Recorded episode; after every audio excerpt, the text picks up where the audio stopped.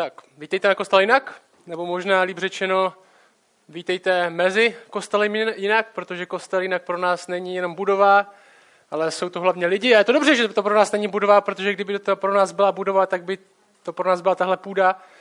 A nemohli bychom se přestěhovat. Ale my věříme, že kostel a církev celkově není jenom budova, není jenom nějaká kazatelná nebo nějaký oltář někde, není to, nejsou ten cihly, ale jsou to hlavně lidi.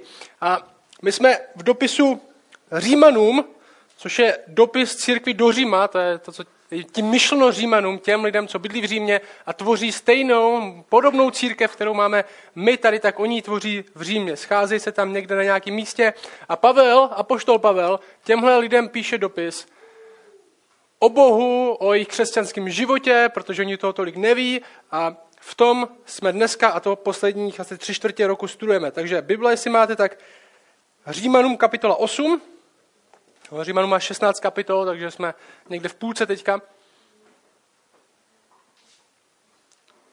A jestli jste tady byli minulou neděli, tak si pamatujete, že minulou neděli jsme se bavili o naději.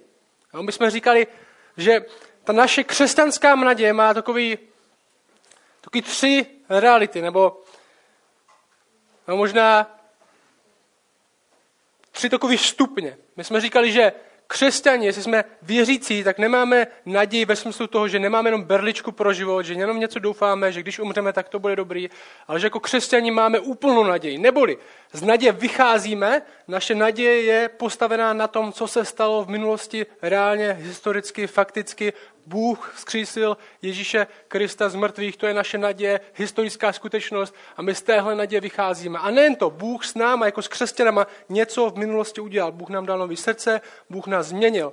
A zároveň jsme říkali, že taky se k naději upínáme. Čili vycházíme z minulosti a upínáme se k budoucnosti, že Bůh něco začal a to ještě dokončí. No, čili vycházíme z naděje, upínáme se k, naději a zároveň ten třetí faktor je, že všechno mezi tím, jo, přítomnost, budoucnost a všechno mezi tím si naději stejně tak vysvětlujeme, protože Bible říká, že všechno to, co se děje, působí k dobrému pro ty, kteří milují Boha. Neboli Bůh nějak začal, Bůh to nějak dokončí a zároveň Bůh je svrchovaný nebo je nade vším, vším, co se děje mezi tím.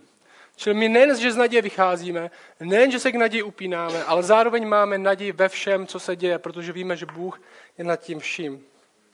A tahle osmá kapitola, ve které jsme, má být velkým pozbuzením pro křesťany. Protože nám říká, že jestli jsme uvěřili, tak se stalo víc než to, že jsme někde na konferenci zvedli ruku. Stalo se víc než to, že nás někdo přivedl do kostela. Stalo se víc než to, že jsme řekli kamarádovi, že jsme teda věřící. Stalo se víc než to, že jsme se modlili někde nějakou modlitbu za spasení.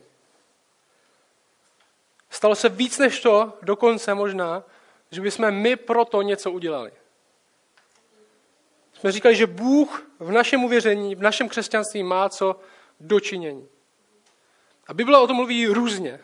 Někdy říká, že Kristus nás přijmul do vlastní rodiny, dal nám ducha, a ta dnešní sekce, ve které budeme, ty dva verše jenom, nám naplno řekne tuhle věc a to je téma dneška.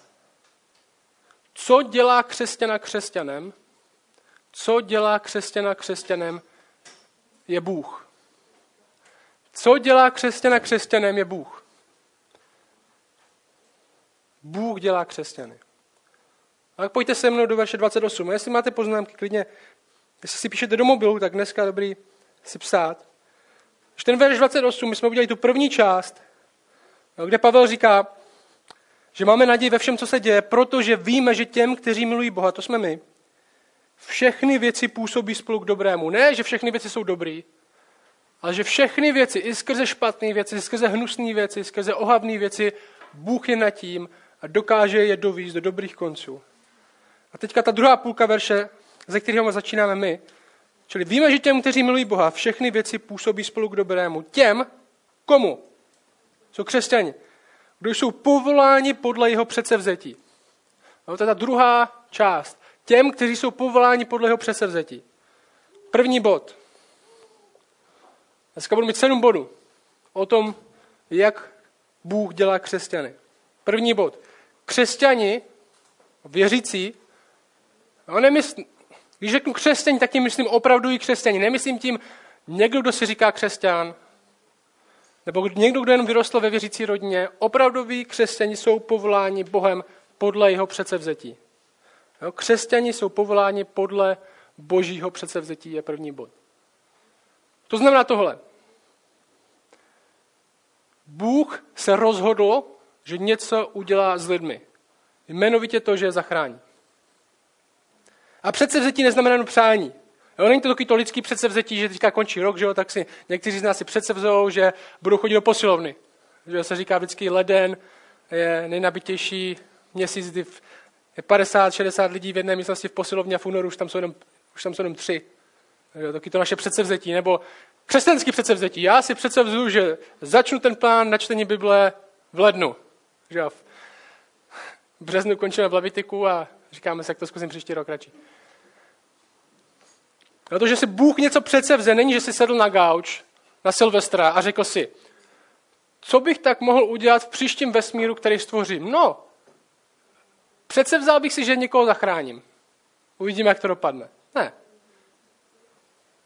Tohle by se dalo taky předložit tak, že všichni věřící, kteří jsou povoláni podle jeho předsevzetí, neboli podle jeho záměru. Podle jeho záměru. Což znamená, že všichni věřící, opravdoví věřící, jsou povoláni Bohem podle jeho odvěkého rozhodnutí něco s náma udělat. To znamená tohle. Jestli je někdo opravdový věřící, tak to není kvůli tomu, až tak kvůli tomu, že by se rozhodl, ale je to proto, protože se Bůh už dávno rozhodl. Protože se už Bůh dávno rozhodl. Trochu o tom přemýšlej. Jo, a dneska nepřemýšlej, líbí se mi to, co říká Vašek, nebo nelíbí se mi to, co říká Vašek. Ale špatná otázka. Je to v Biblii napsaný, nebo to není v Biblii napsaný? Moje práce není vám říct, co já si myslím, nebo moji novou teorii. Moje práce je vám říct, co znamená to, co je v Biblii napsaný. Trochu tom přemýšlej. Jestli tohle je pravda, tak tvůj křesťanský život opravdu nezačal v momentě, kdy jsi zvedl ruku na nějaké konferenci nebo když jsi se modlil nějakou modlitbu spasení. A tohle v nás, jestli tohle je pravda, tak to v nás musí vytvořit naději. Ne? Proč? Protože naše naděje, kterou máme jako křesťani pro svou víru a pro své křesťanství, není v našem rozhodnutí a v našem záměru, ale v božím rozhodnutí a jeho záměru. Jestli někdo tady věřící, tak to není náhoda. A Bible říká tohle. Bůh rozhodl o tom, kdo bude v jeho rodině. Bůh rozhodl o tom, kdo bude v jeho rodině, kdo bude dědit z života, který v Kristu dává. A rozhodl to tak, že nepotřeboval nikoho dalšího, ani nás, aby jsme mu poradili, jak to rozhodnout. A některým lidem se tohle nelíbí. Že říkají věci jako, a tak člověk by se měl sám rozhodnout. My máme, my máme tři možnosti pro rozhodnutí o tom, kdo bude křesťan. Člověk, že jo, se může rozhodnout, Satan může rozhodnout, nebo Bůh může rozhodnout. A Bible říká, že když tyhle první dva rozhodnou, tak nikdo nebude v boží rodině. Protože člověk nikdy nebude chtít s Bohem sám ze své vlastní přirozenosti. Římanům 3, že nikdo nehledá Boha, nikdo není spravedlivý, ne ani jeden. Satan rozhodně nechce, aby byl někdo součástí boží rodiny. Naše jediná naděje, jestli Bůh něco rozhodne. To je naše jediná naděje v tom, aby někdo byl spasen. Efeským 1.11. Píšete poznámky Efeským 1.11. A tohle, jenom, tohle jsou ty verše, co tam jsou. S těma si můžete udělat, co chcete, ale tohle je to, co Bible říká. Efeským 11. V něm, což znamená v Kristu, jsme se stali dědici. Jak? Když jsme byli předurčeni podle předsevzetí toho, který působí všechno podle rady své vůle. No to moc nedává trochu místo k něčemu jinému. Jak jsme se stali dědici? Když jsme podle předsevzetí toho, podle záměru toho, který působí všechno podle rady čí vůle? Své vůle. Bůh o něčem rozhodl. A teďka je otázka, co je to přesně za to rozhodnutí, co Bůh rozhodl? Co je to přesně za ten záměr pro lidi, který Bůh si přece vzal? A je verš 29. Římanům 8, 29. Poslouchej, dneska ta naše role jako křesťanů, kteří studujeme Bibli, není v tom číst Bibli, vybírat, co se nám líbí, vybírat, co se nám nelíbí, a co se nám líbí, to si opakovat, to si dávat na tričko, a to, co se nám nelíbí, tak o tom moc nemluvit.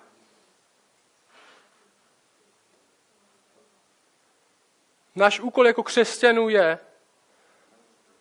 naučit se milovat pravdu, ne od ní utíkat. Naučit se milovat pravdu a ne od ní utíkat. Verš 29 říká, neboť, že on nás povolal podle svého předsevzetí. A ten verš 29 říká tohle. Neboť ty, které předem poznal, také předem určil, aby byli připodobněni obrazu jeho syna tak, aby on byl prvorozený mezi mnoha bratřími. Druhý bod, co Bůh dělá s náma. Čili křesťani jsou povoláni podle jeho předsevzetí, byl první bod. Druhý bod je, křesťani jsou předem poznáni, nám říká tenhle text. Neboť ty, které předem poznal. Čili Bůh někoho předem poznal. Co to znamená, že Bůh někoho předem poznal? Někteří lidi říkají, že to znamená tohle. Bůh někde v minulosti podíval se do budoucnosti a u těch, u kterých viděl, že uvěří ze své vlastní vůle, tak ty, ty určil. Že jako kdyby nastoupil do nějakého stroje času, otevřel dveře, podíval se, že Ivoš teda má tričko kostelina, což znamená, že pravděpodobně věřící, a pak řekl, tak to určuju. Co to znamená, že Bůh někoho zná dopředu? Ten text neříká úplně to, že Bůh dopředu věděl něco o nás, naši víru, nebo naše skutky, ale znal nás. Nejen něco o nás, ale znal nás. Co to znamená? Nezná Bůh všechny věci stejně tak? Nezná všechno Bůh? Není zbytečný o tom, že Bůh zná něco specificky, když my víme, že Bůh zná všechno? Dopředu? Bible mluví na hodně místech o tom, že Bůh zná lidi. A není to jen o tom, že by znal nějaké informace o nich. Je to, jde o něco hlubšího než to. Když Bible mluví o tom, že Bůh zná něco speciálně a nezná něco dalšího, tak to není o tom, že by o něčem dalším nevěděl. A poslouchejte třeba tenhle verš. Tohle je Amos, starý zákon, kde Bůh mluví o Izraeli, národu, který si vyvolil mimochodem. Amos 3, 1 až 2 říká tohle.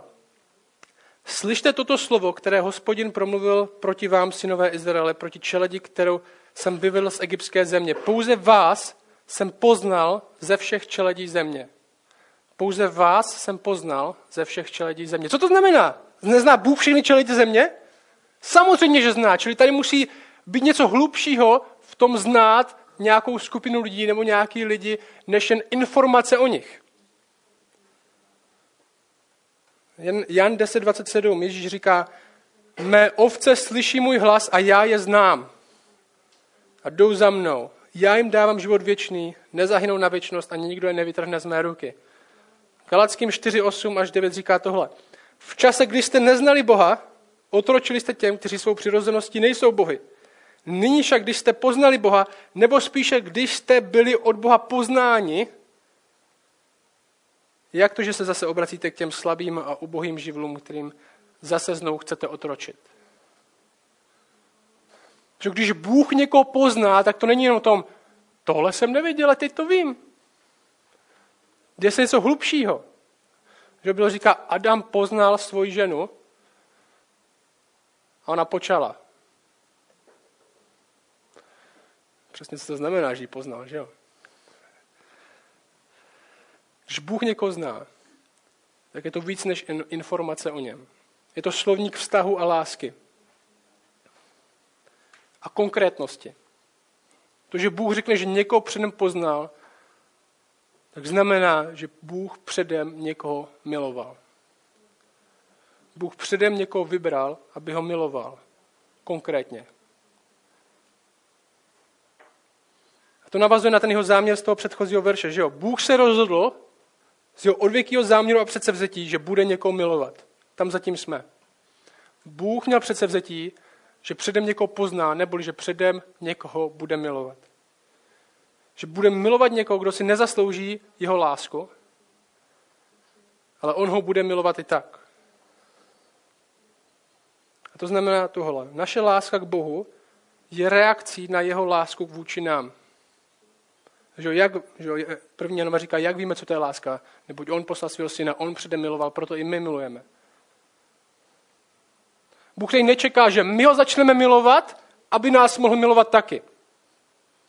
Že křesťanství není o tom, že si zasloužíte boží lásku, až když teda toho Boha úplně budete milovat, až když budete zpívat ty stejné písničky nebo dobré písničky, až když přečtete tolik Bible, tak Bůh možná si řekne, jo, tak toho mám teda rád, protože ten splní nějaké ty věci, které jsem řekl, aby měl dělat. Ne, Bible nám říká, že Bůh nás miluje i předtím, než jsme cokoliv udělali. Že Bůh se rozhodl nás milovat. No, což je důležité, že se rozhodl nás milovat. Proč? Bůh si nás nezamiloval kvůli ničemu, co je v nás. Bůh, si, Bůh se na tebe nepodíval a se řekl, no tak ten má dobře počkrtanou Bibli. Nebo ten je pěkně oblečený. Nebo ten fakt dodržuje rychlost ve městě a mimo město. Což by moc nás tady nemiloval, že jo, kvůli tomu. Proč je důležité, že náš tak s Bohem není založený na tom, že Bůh nás miluje kvůli něčemu z nás? Nebo v něčemu v nás, ale řečeno. Protože pak bychom žili v neustálém strachu, že nás Bůh přestane milovat, až tu vlastnost ztratíme. Co když se Luboš přestane dobře oblíkat? Znamená to, že Bůh už přestane milovat, jestli ho miluje kvůli tomu? Co když Ivoš začne jezdit rychle ve městě? Znamená to, že riskuje to, že ztratí boží lásku? Co když si přestanu vybarvovat Bibli, tak jak si ji vybarvuju? Znamená to, že Bůh řekne, začal jsem tě milovat kvůli tomu a teď si přestal. A víme, že Bůh nás miluje přesto, že na nás není nic, proč by nás měl milovat.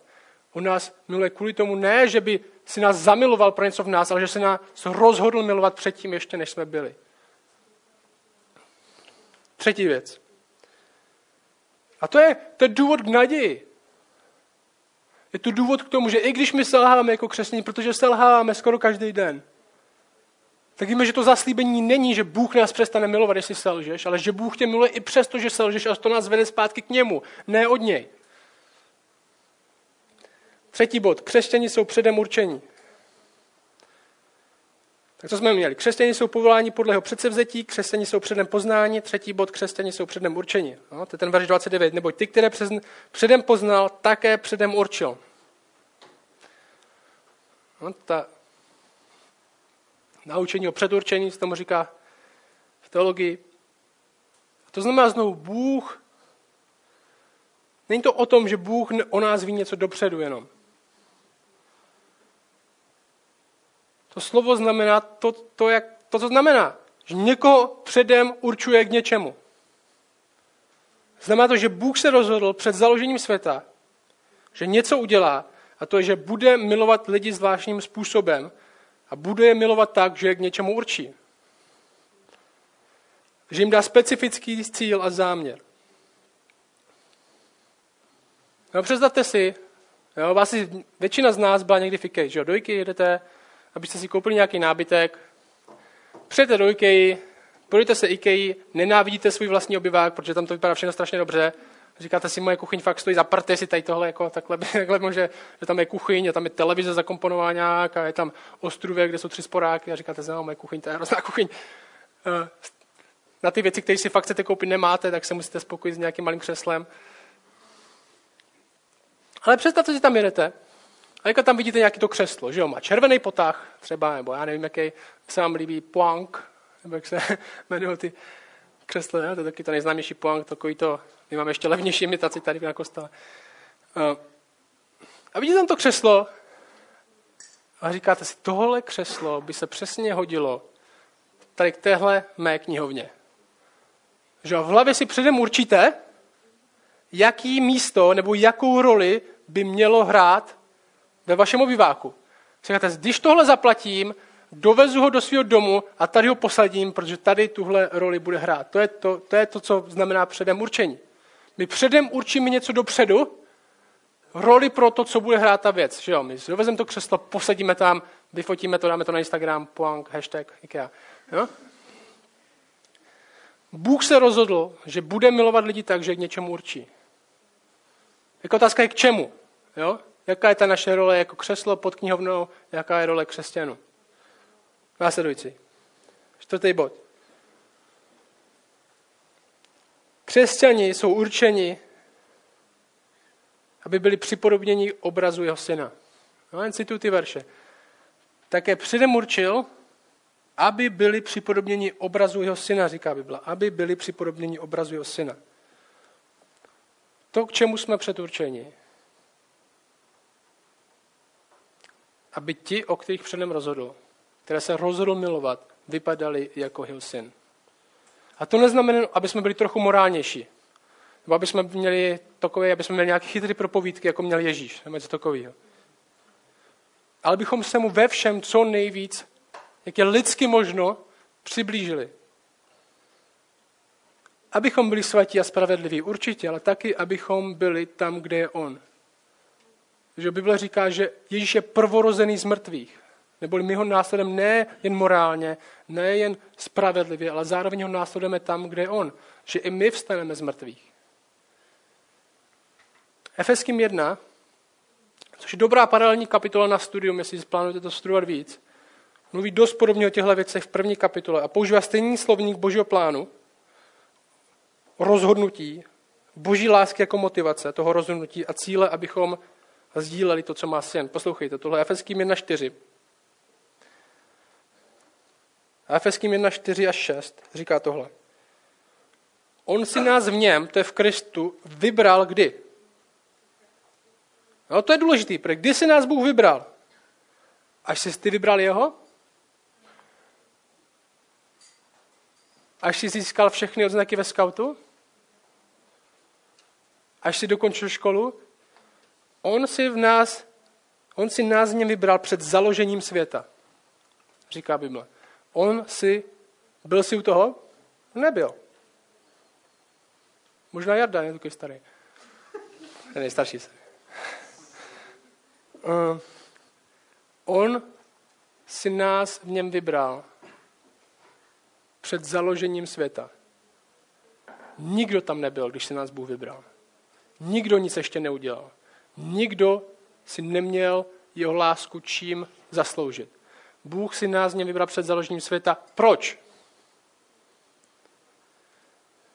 Abychom byli svatí, bez poskvrny před jeho tváří. Jak to udělal? V lásce. Když nás podle čeho přeturčil? Podle zalíbení své vůle přeturčil. Mu se hodně líbilo ten jeho plán, což znamená, Bůh si říkal, no, dobrý plán.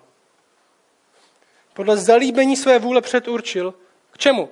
Souběh k synovství skrze Ježíše Krista ke chvále slávy jeho milosti, kterou nás obdařil ve svém milovaném synu.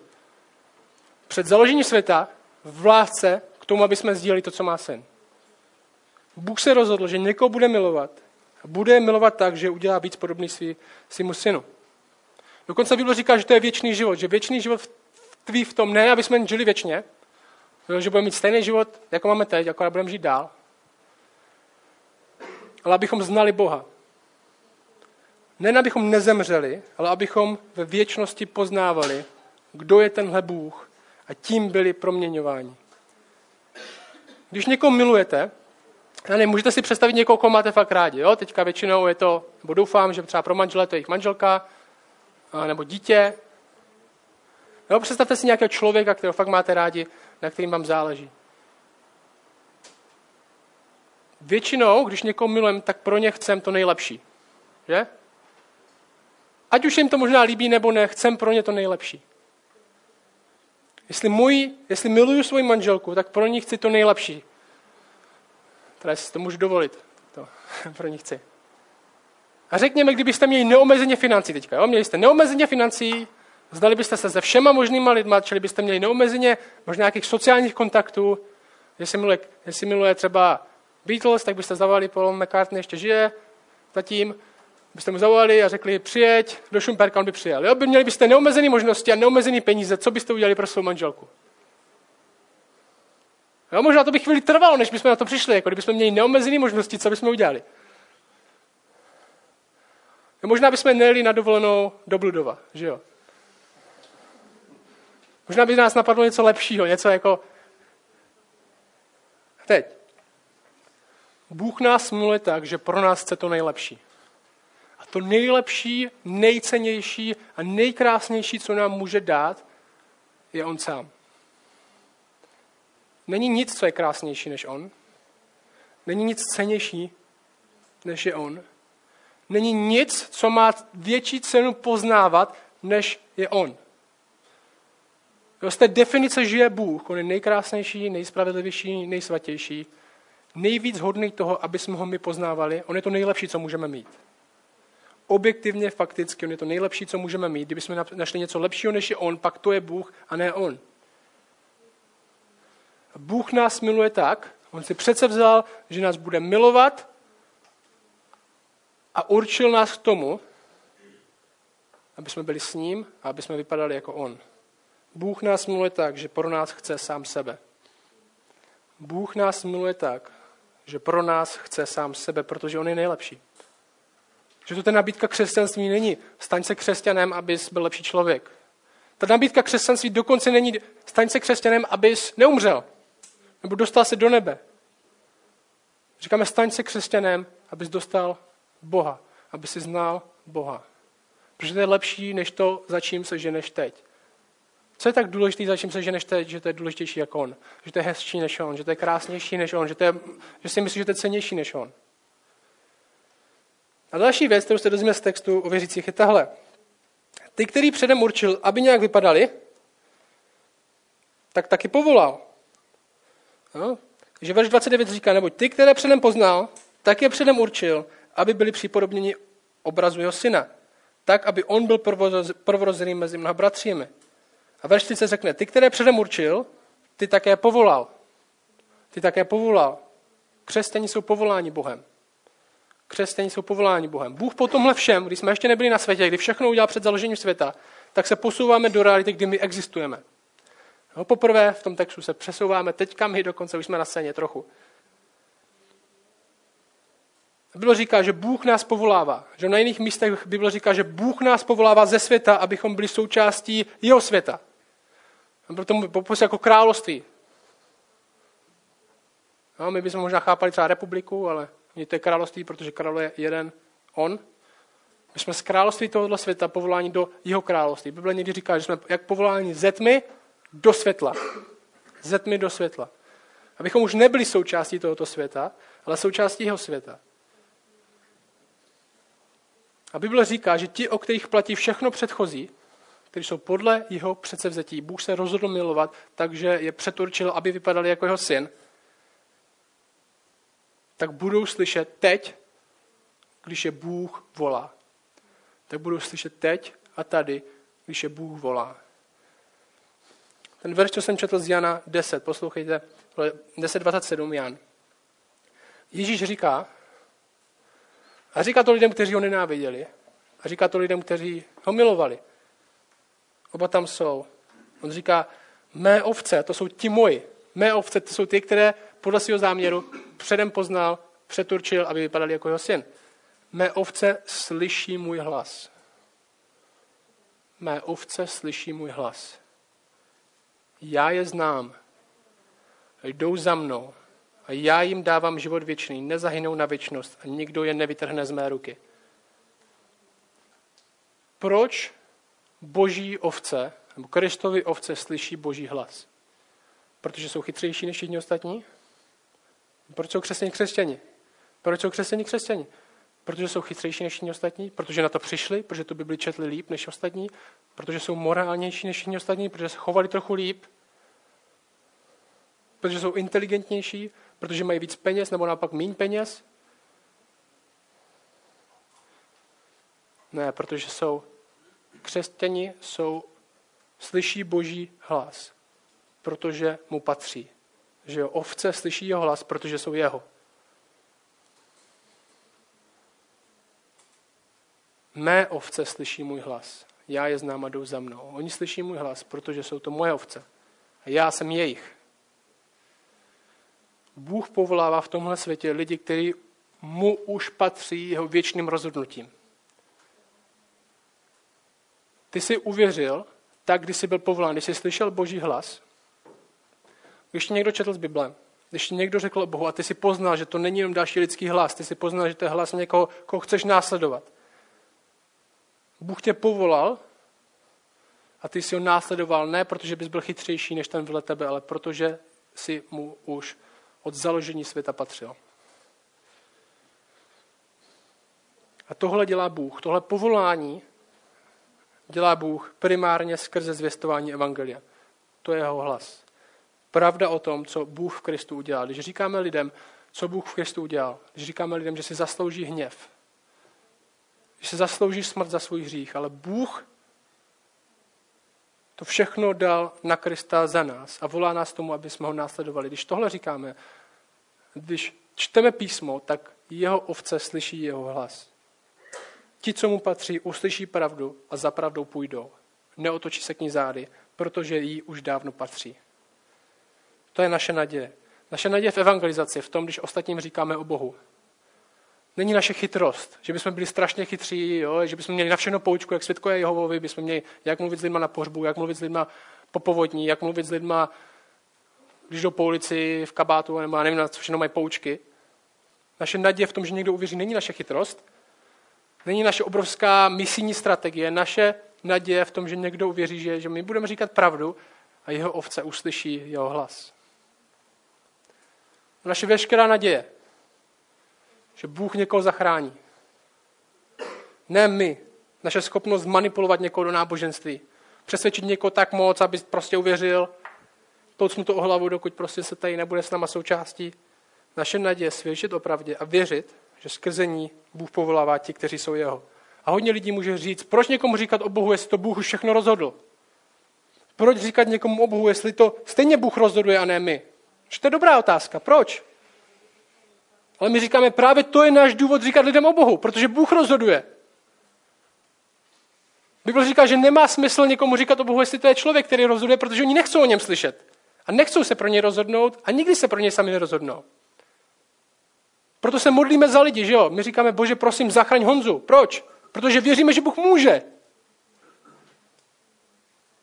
Protože nevěříme, že Bůh se k nám vrátí a řekne, víš, abych fakt chtěl, ale Honza on nechce. A já s tím nemůžu nic dělat, protože moje ruce jsou na to krátké. Ne, my věříme, že Bůh někoho může zachránit, proto se modlíme, proto chodíme, proto říkáme lidem, protože věříme, že Bůh může zachránit. My nevíme, kdo je přeturčený, my nevíme, kdo je přeturčený, my nevíme, koho se Bůh rozhodl milovat, my to víme jak. Takže říkáme evangelium a ti, o kterých to platí, přijdou. A přečtu vám jednu příhodu ze skutku. Skutky jsou kniha, které jsou záznamem v podstatě první evangelizace, první mise, kdy první církev začala chodit do světa a říkat lidem o Bohu.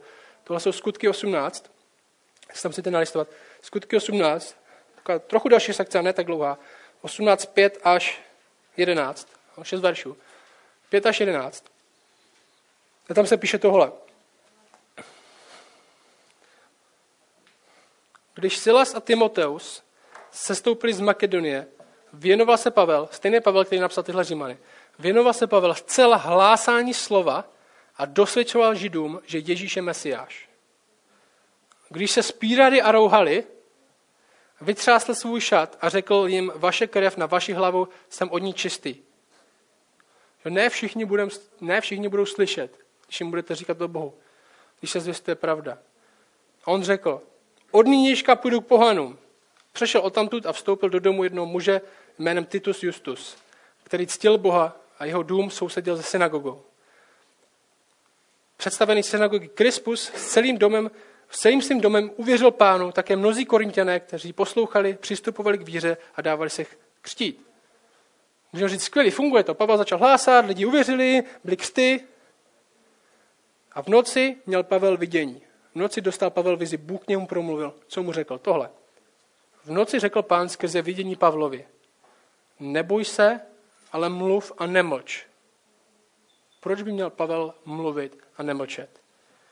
Verš 10. Protože já jsem s tebou a nikdo se ti nedotkne, aby ti ublížil. Neboť mám mnoho lidů v tomto městě.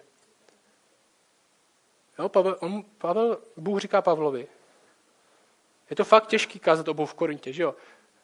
Všechny pohanské bohy tam následovali, hrozilo ti, že tě budou kamenovat, hrozilo ti, že tě zabijou, možná jsi neviděl tolik obrácených, jak by si představoval. A Bůh za ním přijde v noci ve vidění a řekne, neboj se a mluv. Proč? Protože tyhle nevěřící, když se na ně podíváš, já mám hodně lidí, kteří patří mě v tomhle městě. Já mám hodně lidí, kteří patří mě, kteří ještě nejsou věřící tomto městě. A co Pavel udělá? Jaká je reakce Pavlovi na to, že slyší, že Bůh má hodně lidů v tomto městě? Lidi, o kterých platí ty první čtyři body, o kterých jsme mluvili, kteří jsou podle božího záměru, milování a přeturčení k tomu, aby byli, aby vypadali jak boží syn. Co Pavel udělá? Posadí se řekne, tak když to Bůh rozhodl, že má v tomhle městě hodně lidí, tak já, kde je Starbucks v Korintu? Ne. Co Pavel udělá? Usadil se tam na rok a šest měsíců a vyučoval mezi nimi slovo Boží. Protože my věříme, že Bůh má hodně lidí i v tomhle městě, v Šumperku. Tady jsou ještě lidi, kteří nejsou součástí žádné církve, nejsou věřící, tak my věříme, že Bůh rozhodl o někom. A jak poznáme, kdo to je? Že oni na sobě nemají takhle křížek, aby jsme chodili, kdo má ten křížek, o kterého Bohu rozhodl, koho označil tím křížkem, aby jsme věděli, kdo je opravdu křesťan. Oni nemají křížek, že jo? Kdyby měli, tak se můžeme vykašlat na kázání a jít hledat lidi s křížkem. Ale Bůh řekl, že přijdou ti tak, že uslyší Boží slovo, budou povoláni pravdou a protože patří jemu, tak uslyší a budou následovat. To je boží metoda, jak přivíst ti, kteří jsou podle božího záměru, předem milování, předem určení, jak je přivíst do společenství, je skrze hlásání Evangelia. Bůh lidi povolává. Povolává své lidi ze světa, aby patřili do jeho světa. A dělá to kázáním pravdy. Kázání o tom, kde on, vyučováním a sdílením. A ti, co slyší, ví, že, mluví, že mluvíme o někom, koho znají, koho chtějí následovat. Že to je, je to zkušenost plno z vás. Vy, když jste slyšeli poprvé o křesťanství, tak možná se vám poprvé úplně nelíbilo. Se říkají všechny možné věci, ale najednou jste, najednou jste zjistili, že to sami začnete číst, že potřebujete vidět víc. Víš, to je jako kdyby vás někdo, kdyby vás něco vábilo ve vás, tak já potřebuji víc, já potřebuji tam a potřebuji to slyšet víc. Že Bůh takhle povolává. Někdy Bůh povolává tak, že někomu dá facku, takže se obrátí o 180 stupňů a jde. Někdy Bůh povolává tak, že to kousek po kousku tě přitahuje k sobě. Jako magnet, pomalu, pomalu, až to sepne. Šestý bod. Křesťaní jsou ospravedlnění. Verš 30. Ty, které předem určil, ty také povolal. A které povolal, kteří uslyšeli pravdu a uvěřili, ty také ospravedlnil. jsme říkali, že Bůh nedělá všechny tyhle věci, protože by bylo něco na těch lidech, kvůli kterým by to musel dělat. Bůh nás nemiluje kvůli tomu, že je něco v nás. Miluje nás i přesto, že na nás nic není, kvůli čemu by nás měl milovat. Je to jako kdyby Bůh šel do Ikea, viděl to křeslo a říkal si, já nemám pro žádný tenhle nábytek potřebu. Jo, my jsme hnusný křeslo v Ikea, Bůh řekl, já mám 40 doma křesel, které jsou daleko lepší než tohle.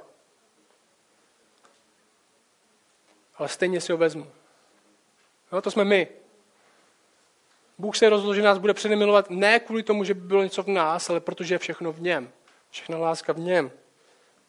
Bůh nás nemusel milovat.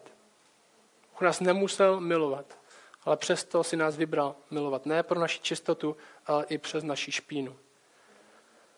A jestli jsme tak špinaví, a ta špína je hřích náš, a Bůh je absolutně dobrý a čistý, tak jak můžeme být spolu?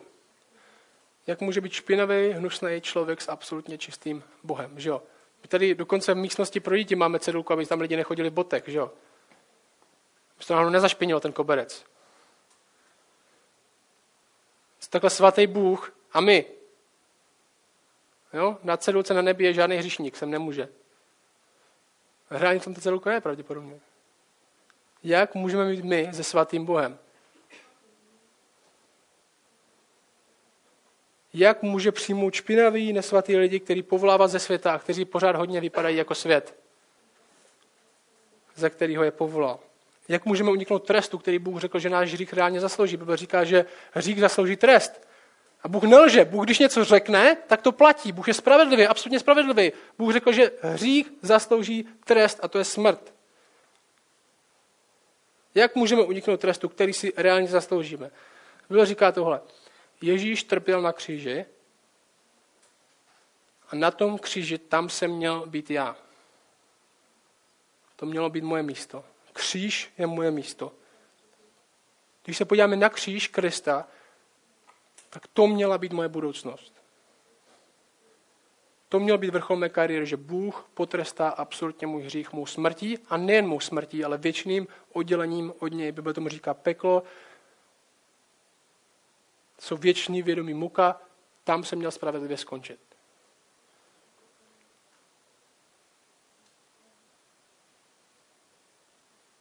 Na věčným kříži, jako někdo, kdo utekl od Boha celým svým životem, všeckama, všema rozhodnutíma, co dělá, tak před Bohem pořád utíká. Oddělený od Boha, oddělený od toho nejlepšího, co může mít. A teď, Bible říká, že místo mě tam byl On. Že místo mě tam byl On. My tomu říkáme, že Ježíš je zástupná oběť. Bože nás zastoupil tam, kde jsme měli být my, že On prožil smrt. On prožil oddělení od Boha, kdy volal Oče, proč si mě opustil? Jsem měl volat já, ne on. Nebyl tam pro svůj hřích nebo pro svůj spouru, ale byl tam pro můj hřích a pro mou spouru. Bůh řekl, že hřích zaslouží trest a Bůh není lhář, hřích dostal trest. On nedostal jsem ho já, ale dostal ho místo mě on. On zemřel, já jsem měl zemřít. Bůh oblíkl Ježíše naší hříšností, kterou potrestal. A zároveň říká, že nás obleče jeho spravedlností a dá nám život. Nám je kvůli němu prominuto. A to není všechno.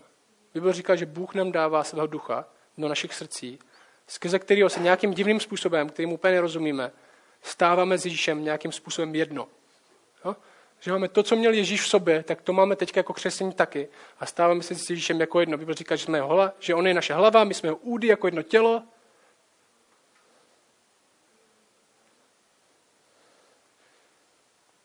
my se stáváme s Ježíšem jedno. Bůh nám jenom nepromíjí hřích, ale zároveň nás obléká jeho spravedlností a my sdílíme to, co si má zasloužit on, to dostáváme i my. Tam, kam jde hlava, tam jde i tělo. My jsme nevypadali jako ti, kteří by měli s Bohem někdy být, ale on nás takovými udělal sám. To je to, co znamená ospravedlnil. Dal nám spravedlnost sám před sebou. My už před Bohem nestojíme jako viní, viník, který si zaslouží trest.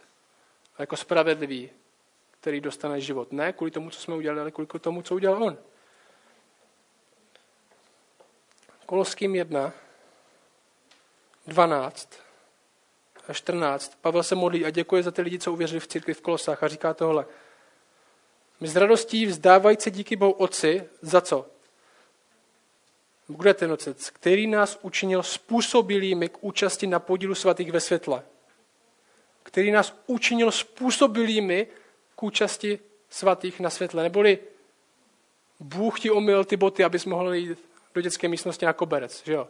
Bůh obmyl celého tebe, dal ti spravedlnost, aby s ním mohl být. Ty se nestal způsobilým sám, ty se neočistil sám, ty si, ty si, ty si neodčinil všechno, co podělal předtím v minulosti, ty jsi to neodčinil a Bůh ti řekl, teďka, teďka jsi to odčinil, teďka jsi to očistil, tak může být se mnou. Ne, Bible říká, že Bůh to všechno udělal.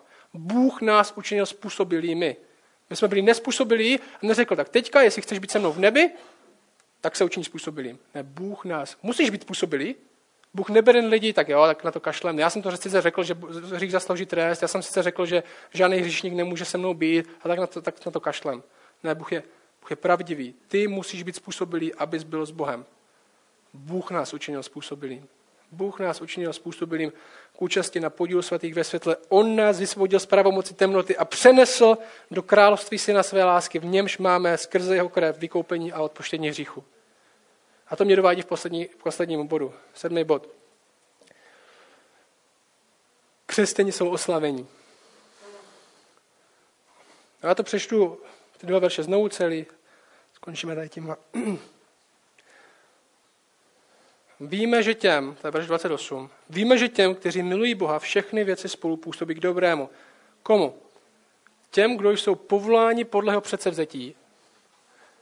Neboť ty, které předem poznal, také předem určil, aby byli připodobněni obrazu jeho syna, tak, aby on byl prvorozený mezi mnoha bratřími.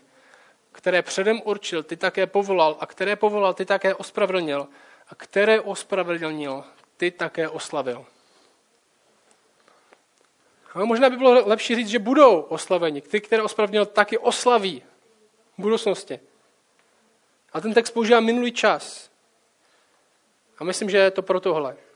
Všechno dělá Bůh. Všimněte si, že to je všechno v tom hrem pasivní roli. Bůh tohle udělal. Ne, my jsme se ospravedlnili, ne, my jsme si přece vzali, ne, my jsme se rozhodli. Všechno dělá Bůh. Všimněte si, jakou pasivní roli ve všem tady tomhle hrajeme. A neznamená to, že máme pasivní roli v celém životě. Tohle není souhrn celého křesťanského života, tohle je souhrn toho, co dělá Bůh. A je to docela hodně zásadní, to, co dělá Bůh. To oslavení je naše budoucí naděje, která nás čeká a zároveň je to naše teď realita, ke které se upínáme, že to byly ty předchozí verše.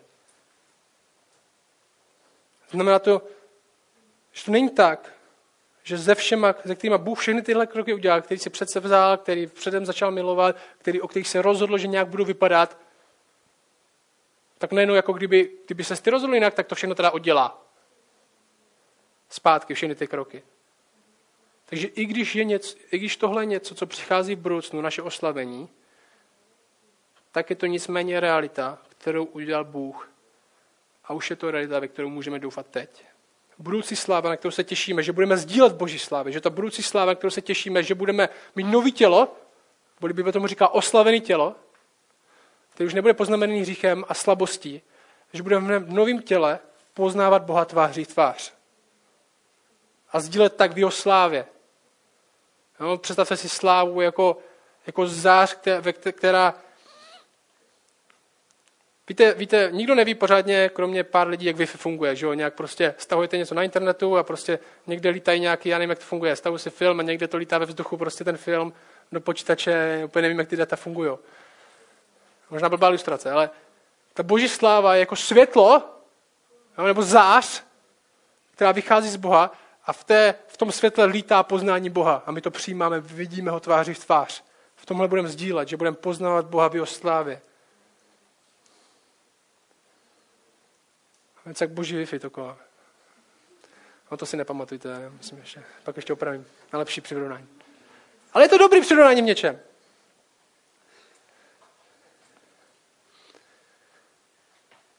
Takže i když je tohle něco, co přichází v budoucnu, tak je to nicméně realita, kterou udělal Bůh a už je to realita, kterou můžeme doufat. To moje vysvětlení je takový, to, co Bůh začal, to, to taky dokončí. A tím si můžeš být tak jistý, jako by to udělal už teď. To, co Bůh začal, to taky dokončí a tím si můžeš být tak jistý, jako by to udělal už teď. Oslavení. Jsem si s tím, že Jestli Bůh ve vás začal dobré dílo, tak ho dovede do konce ke dní Ježíše Krista, že jo, Filipským 1.6. Křesťana křesťanem dělá Bůh. No, to je naše hlavní téma dnes. Křesťana křesťanem dělá Bůh. Proč je tohle potřeba slyšet? Naše víra nestojí na tom, co jsme udělali my pro Boha. Naše víra stojí na tom, co udělal Bůh pro nás. To nás nevede k pasivitě, jo, že teda Bůh všechno udělá, tak já sednu na gauč a budu pít své frappuccino. Ale vede nás to k životu z milosti.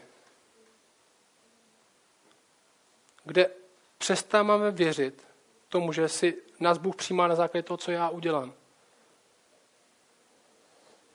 Nebo že nás přestane mít rád, protože jsem to znovu pokazil, jako kdyby to Bůh nevěděl. My, když nežijeme život z milosti, kdy nevěříme ve, skutečnosti tomu, že Bůh dělá všechny tyhle věci, tak žijeme život, kde nedůvěřujeme Bohu. Kde se bojíme, že ztratíme jeho lásku kvůli tomu, že jsme udělali nějakou blbost. Možná nás to vede k píše, že my jsme ti lepší křesťané, my jsme ti dobří a teďka všichni všem ostatním musíme říct, že jsou blbí a, a musí být jak my. Vede to k životě v pokoře, kde víme, že já bych Boha nikdy nevybral.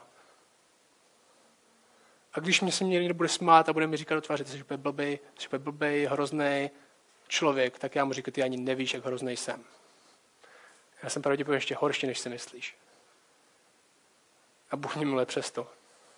A tebe taky, možná, jestli za ním půjdeš. Jestli nebudeme žít z milosti, tak se nebudeme chtít modlit, protože nebudeme věřit, že ve skutečnosti Bůh může něco udělat nebo udělá. Jestli tomuhle budeme věřit, tak to bude víc tomu, že budeme měněni jako lidi láskou a ne moralismem. Jo, moje chování je teďka změněno ne tím, že si něco zasloužím, ne tomu, že když to udělám, tak mi to Bůh dá, ale tím, že Bůh už mi dal v Kristu všechno, že On nás požehnal, Efeským 1, veškerým požehnáním, který je v nebesích. Až mi požehnal vším. A protože On mě tak miluje, tak já chci tak milovat Jeho. Ne, že si něco zasloužím, když něco udělám, ale že mi všechno dal, i když jsem to nezasloužil. Jestli žiju z moralismu, tak nikdy nebudu vědět, jestli mě Bůh má rád. Nikdy nebudu vědět, jestli náhodou ztratím jeho lásku, když něco pokazím. A povede mi to zase k píše, protože si budu myslet, že jsem si zasloužil já. Že Bůh mě má radši než to s tetováním. Bůh mě má radši než to, co se neoblíká podle toho, jak bych si já představoval. Bůh mě má radši, protože jsem abstinent. Jo, nemluvím o sobě, samozřejmě. Bůh mě má radši, protože jsem abstinent a tam ten není. Bůh mě má radši, protože tam ten jsem ho viděl, jak kouřil cigaretu venku. Ne, my jsme změnili lásku, ne moralismem. Bůh mě nás má rád, přestože nás, v nás nic není, kvůli čemu by nás měl mít rád.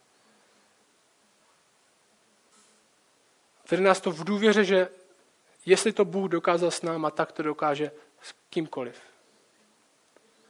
Jo, to je víra, že ve skutečnosti Bůh dokáže změnit lidi, která vede k evangelizaci.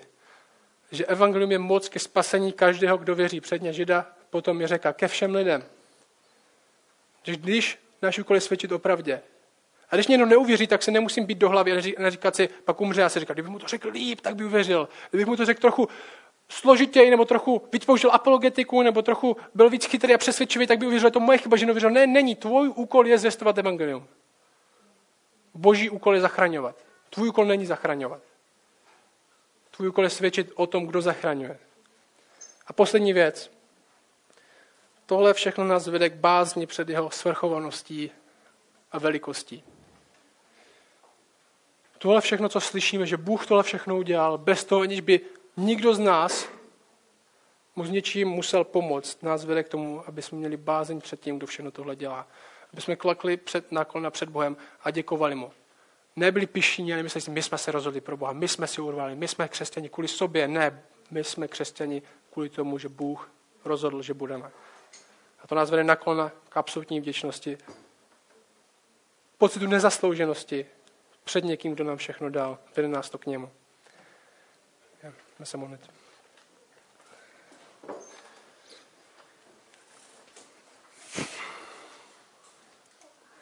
Oče, prosím, abys nám, pochopil, abys nám dal pochopit tady tyhle pravdy, které jsme dneska četli. Prosím za ty, kteří možná s tímhle bojují, jak tohle všechno takhle můžeš dělat a přesto jakou roli v tom hrajeme my. Aby s těmhle lidem a mě taky, abys nám v prvé řadě dal bázeň před tebou. My jsme dokázali věřit tomu, že ty seš někdo, kdo dělá všechno podle rozhodnutí své vůle. Prosím tě, aby jsme nejen tomu věřili nějak v hlavě, teda že to tak je, protože to Bible říká, ale prosím tě, nauč nás tuhle pravdu milovat. Aby nás to vedlo k životě z milosti. Aby nás to vedlo k životu, kde důvěřujeme tomu, že ty zachráníš, když budeme, my budeme věrně svědčit o tom, kdo jsi. Aby nás to vedlo v bázni před tebou. Tě prosím, aby kostelínek byl místo, kde žijeme z lásky, kterou jsme dostali od tebe, ne z lásky, kterou si nějak zasloužíme aby jsme zároveň byli místem pro všechny ostatní, aby tohle nás měnilo k tomu, aby jsme milovali lidi naproti tomu, že se to nezaslouží. Lidi, kteří k nám nepatří, lidi, kteří jsou venku. To servírka, která blbě servíruje, nebo je to prodavačka, která je to moc v obchodě, nebo je to pošťačka, která se nám snaží prodat vysavač na poště. Tě prosím, aby jsme mohli milovat všechny lidi, jako ty miluješ nás. Aby jsme lásku, kterou jsme dostali od tebe nezaslouženou, mohli lidem dávat nezaslouženě. Nečekat, až si to zaslouží. Tak tě prosím, abys nás svojí láskou proměňoval k té naší. Amen.